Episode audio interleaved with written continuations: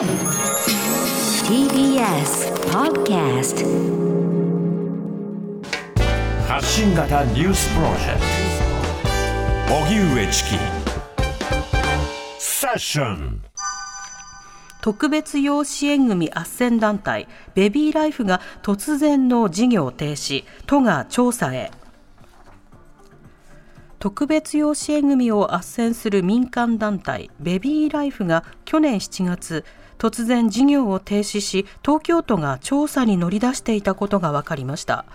ベビーライフは2009年から事業を開始。去年7月までにおよそ400人の特別養子縁組を行ったとみられ養子縁組による親養親の多くがカナダやアメリカなどの外国籍だったということです。ベビーライフは事業停止の翌月、斡旋した子どもらに関する資料を東京都に送っていますが、その後連絡が途絶えているということで、今後、養親のもとで成長した子どもが出自に関する情報を得られなくなる可能性もあります。はいこのベビーライフが事業を停止、はい、ベビーライフという団体は特別養子縁組を行っていた、斡旋していたという団体ですね。はい、斡旋という斡旋というのは、まあ、今風に言うと要はマッチング、うんうん、要はその、えー、親元で生活をすることが困難であると、親が看護することが困難であり、あるいは不適当であるという事情を抱えた子供と、はい、えー、夫婦でこう子供を育てたい、えー、その子供を誰かからお預かりして、でもお預かりするだけではなくて、里親ではなくて、うん、自分自身の子として育てたいという、まあ、その両者をこうマッチング、組み合わせるような事業を行っていたわけですよね。そのベビーライフが事業を停止した。そしてそのことについて東京都が調査をしたと。あしていると、これ一体何が起こっているのか、毎日新聞暮らし医療部の黒田麻子記者に伺いました。黒田さん、こんにちは。こんにちは。よろしくお願いします。よろしくお願いします。まず今回話題となっているこのベビーライフ、一体どういった団体なんでしょうか？ベビーライフは2009年に NPO 法人としてあのできた団体で、2013年に一般社団法人化しています。はい、あの一貫してあの養子縁組の斡旋をあの選択肢と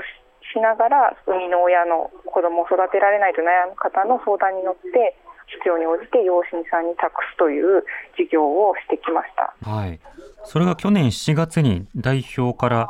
東京都に対して許可の取り下げのメールということで、その後普通になったということですけれども、どういったいきさつだったんでしょうか？はい。2018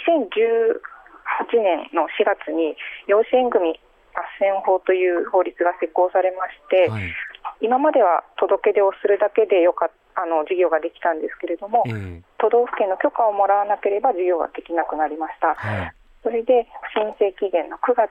2018年の9月に許可を求めて東京都に申請をしていたんですけれども、はい、審査が長引いてでずっと都とベビーライフガーと断続的にメールや対面でやり取りをしていまして、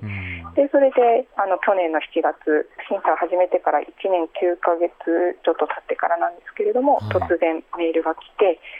斡旋事業の許可申請を取り下げますということで、あの一方的にメールが来て、そこから事業を停止しているという。うん。その事業停止後というものはあの、ずっともう連絡が取れない状況なんでしょうか？そうですね。あの一度だけあのその事業を停止しますという後にあの東京都が電話をしてもあのつながらなかったんですけれども、はい、あのメールでですね東京都があのきちんとあのこれまでの斡旋の記録を引き継ぐことですとかあのきちんとあの関係者に説明をすることあの今後斡旋を行わないでくださいといったような指導をメールでしていましてそれに対して一度だけあの1ヶ月後に内容指導内容に対する回答とはではないんですけれども、はい、資料の一部はあの東京都の方にあの送りましたということで、これ以上は協力できませんというもう一度だけメールが来ていて、でその翌日に東京都に着払いであの段ボール6箱に入った394人分の子どもの記録が届いて、それ以降は電話にもメールにも一切応じないという状況のようです。うんなるほど。その引き継がれた資料というものは、その十分なものだったんでしょうか？394人というのが、あのすべて斡旋した子どものすべてとは東京都は捉えていないようでして、はい、直近のあの斡旋をしたと思われるあの実績について資料が含まれていなかったりですとか、はい、入っていた資料というのは戸籍ですとかあの裁判の記録だったりするんですけれどもパソコンなどのあのウェブ端末で保管していたデータっていうのがやはりそこには含まれていなくて、えー、不十分だというあの認識をとは持っています。うんなるほどまたあの、その活動内容について、まだまだその明らかにされなくてはいけないところはあると思うんですけれども、問題点というのは黒田さん、どういった点にあると感じですか？そうですね一つは新しくできたこの民間の養子縁組斡旋法という法律の不備があったと思います。はい、それはあの経過措置ということで2018年9月までに申請をすればの今まであの業務をしていた団体というのは許可を得なくてもそのまま業務を継続できるというあの取り扱いになっていました、はい、ただ、この審査期間っていうのがあの、まあ、通常であればあの行政手続きですので、まあ、あの長くても数ヶ月というようなあのイメージはあるんですけれども具体的に決まっていなかったので許可を得ていないのに許可をされた団体と同じようにいつまでもその審査がな結果が出なければいつまでも事業が継続できるという状態になっていたことです。はい、でこれと関連してもう一つですね本来であればあの許可を受けた団体は斡旋をするにあたって経過をあの詳細に報告しなければいけないというふうに法律で決められたんですけれども、はい、許可を受ける前の経過措置の扱いであの事業をしていたので今やっているこの審査中の斡旋については東京都に報告を求めるあの義務がなかったですね、はい、そのため審査中の期間の斡旋自体について都が把握できていないというのも問題だったと思います。うんなるほどまたあの引き継がれた部分においても、あの、例えばその間に行われた斡旋というものは適切だったのかどうか、あるいはその後のケアなどの体制はどうなのか、いろいろ気になるところはありますが、そちらはどうでしょうか？皆さん、こう、突然、こう、連絡が取れなくなったという状態で、非常に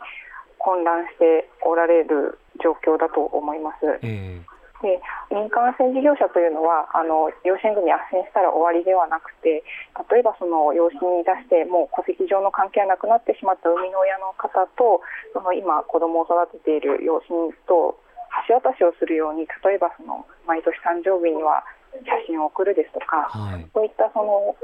仲介役を引き受けていたりですとか、えー、あと子供が大きくなった時に自分の出自を知りたいって思った時にですねやはりそのさまざまな生みの親の相談に応じてどうしても育てられなかったという背景を知っている団体に、はい、直接あの自分の生い立ちに関することについて聞けるっていうのがですねやはりその民間団体にはこう長くこう役割が求められていたところだと思うので、えー、そういったところを何も説明をせずにこういうふうな状態になっているっていうのはあの道義的にあの非常にこう皆さんが混乱されるのはもう当然のことだと思います。うん。あの厚労省もこれあの実態を把握をしなくてはいけないということであの動こうとしていますけれども、えー、政府、行政あるいは立法の役割というものはいかがですか？そうですね。いつこのようにこう突然突然投げ出さなくてもこう事業を停止せざるを得ないケースというのは今後も考えられると思うんですが、はい、そういった時にこうどういうふうにその今まで支援してきた方を引き継いでいくのかただその今は文書を都道府県に引き継ぐということしか決められていないので、じゃああのこれから辞めたりしていくあの事業者が出てきたときに国としてあのどういうふうに関わっていくのか。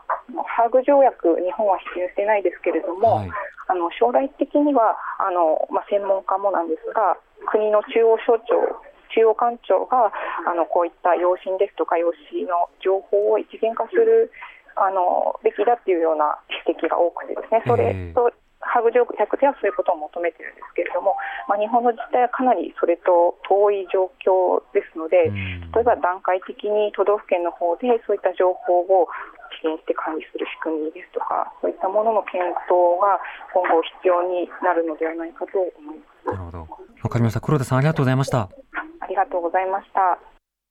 毎日新聞暮らし医療部の黒田麻子記者の話を聞いていただきました。はい、さて、この養子斡旋事業が突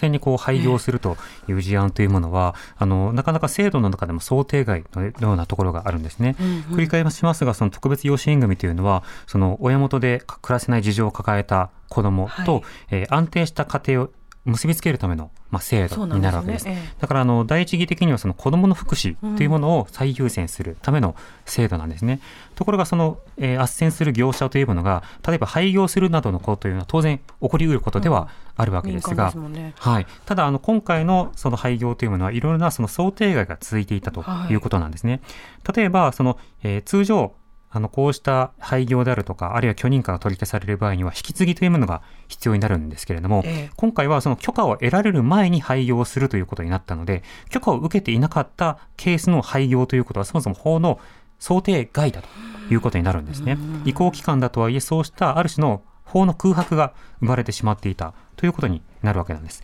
また、あの、引き継ぎ以外でも、例えば、いろいろなその契約が実際にあった場合は、知事に報告する義務があった。こういうことによって都道府県で情報を把握するための動きというものを進めていたんですね。ただ今回もそもそもあの許可がこう出てくる前の経過措置の段階では実績報告の義務がない段階だったので、都がそこも把握しきれていないということになるんですね。ということは、都の方が命令や罰則を例えばちらつかせながら、えー、引き継ぎをちゃんとやりなさいっていうふうに、そういったプレッシャーをかけることも効果を発揮できないし、またその間にいろいろな情報を得られていないので、適切な引き継ぎ関連のあの代行を行政が行うということも難しいということになる。で、これあの、毎日新聞のね、黒田記者が、ええ、今日あの、説明、解説してくれましたけれども、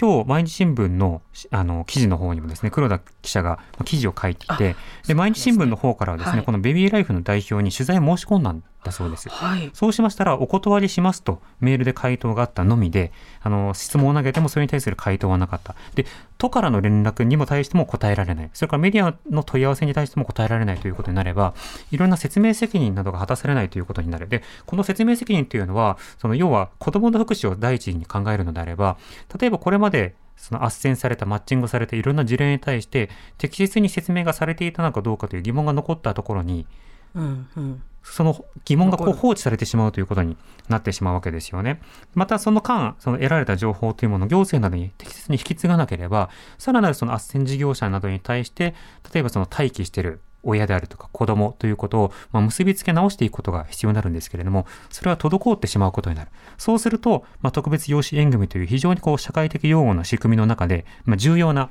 役割を占める制度そのものが不安定になってしまうと。いうことがあるわけですね。なので、この業者の側の説明ということと、制度の欠陥、穴のところをどのように埋めていくのか、そしてそういったような議論をする間に、行政でしっかりとバックアップ体制などを取ることができるのかという、うね、まあ、検証、うん、これらが必要だということが見えてきます。TBS ラディオ